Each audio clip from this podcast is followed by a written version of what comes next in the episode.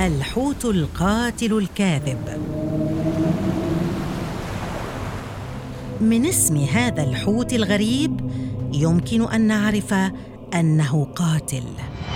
لكن لماذا هو كاذب؟ بسبب تشابهه الكبير مع حوت الأوركا المفترس عند رؤيته للوهلة الأولى حيث يعتقد البعض أنه حوت أوركا.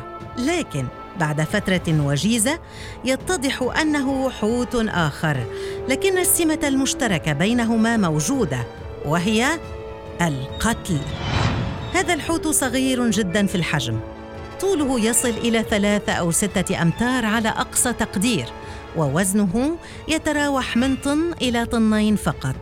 شكله نحيل ورفيع ولونه رمادي داك إلى السواد. أما بطنه فتحتوي على بقعة بيضاء كبيرة.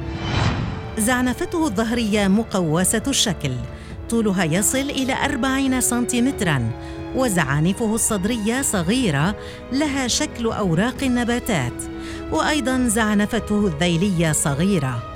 أما رأس هذا الحوت فهو مدبب لكن دون منقار مع جبهة مكورة الشكل وله فكان متوسطا الحجم يحوي كل فك منهما على 12 زوجا من الأسنان الحادة ذات الشكل المخروطي.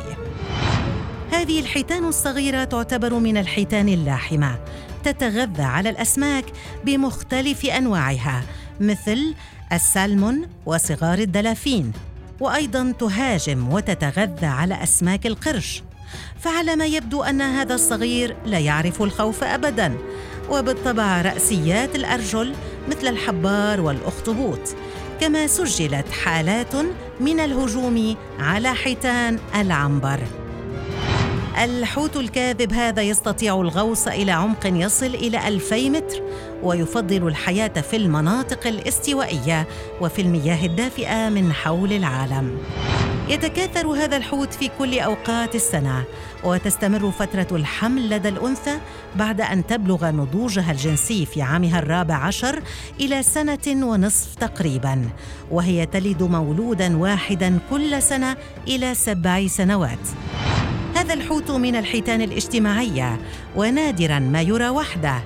فهو يفضل العيش في قطعان كبيرة تصل أعداد أفرادها إلى الأربعين فرداً. هذا الحوت قريب من أن يهدد بالانقراض فهو عرضة للصيد من قبل الكثير من صيادي الحيتان كما أن هجماته على القروش والحيتان الكبيرة الحجم لا تضعه بمنأى عن الأخطار.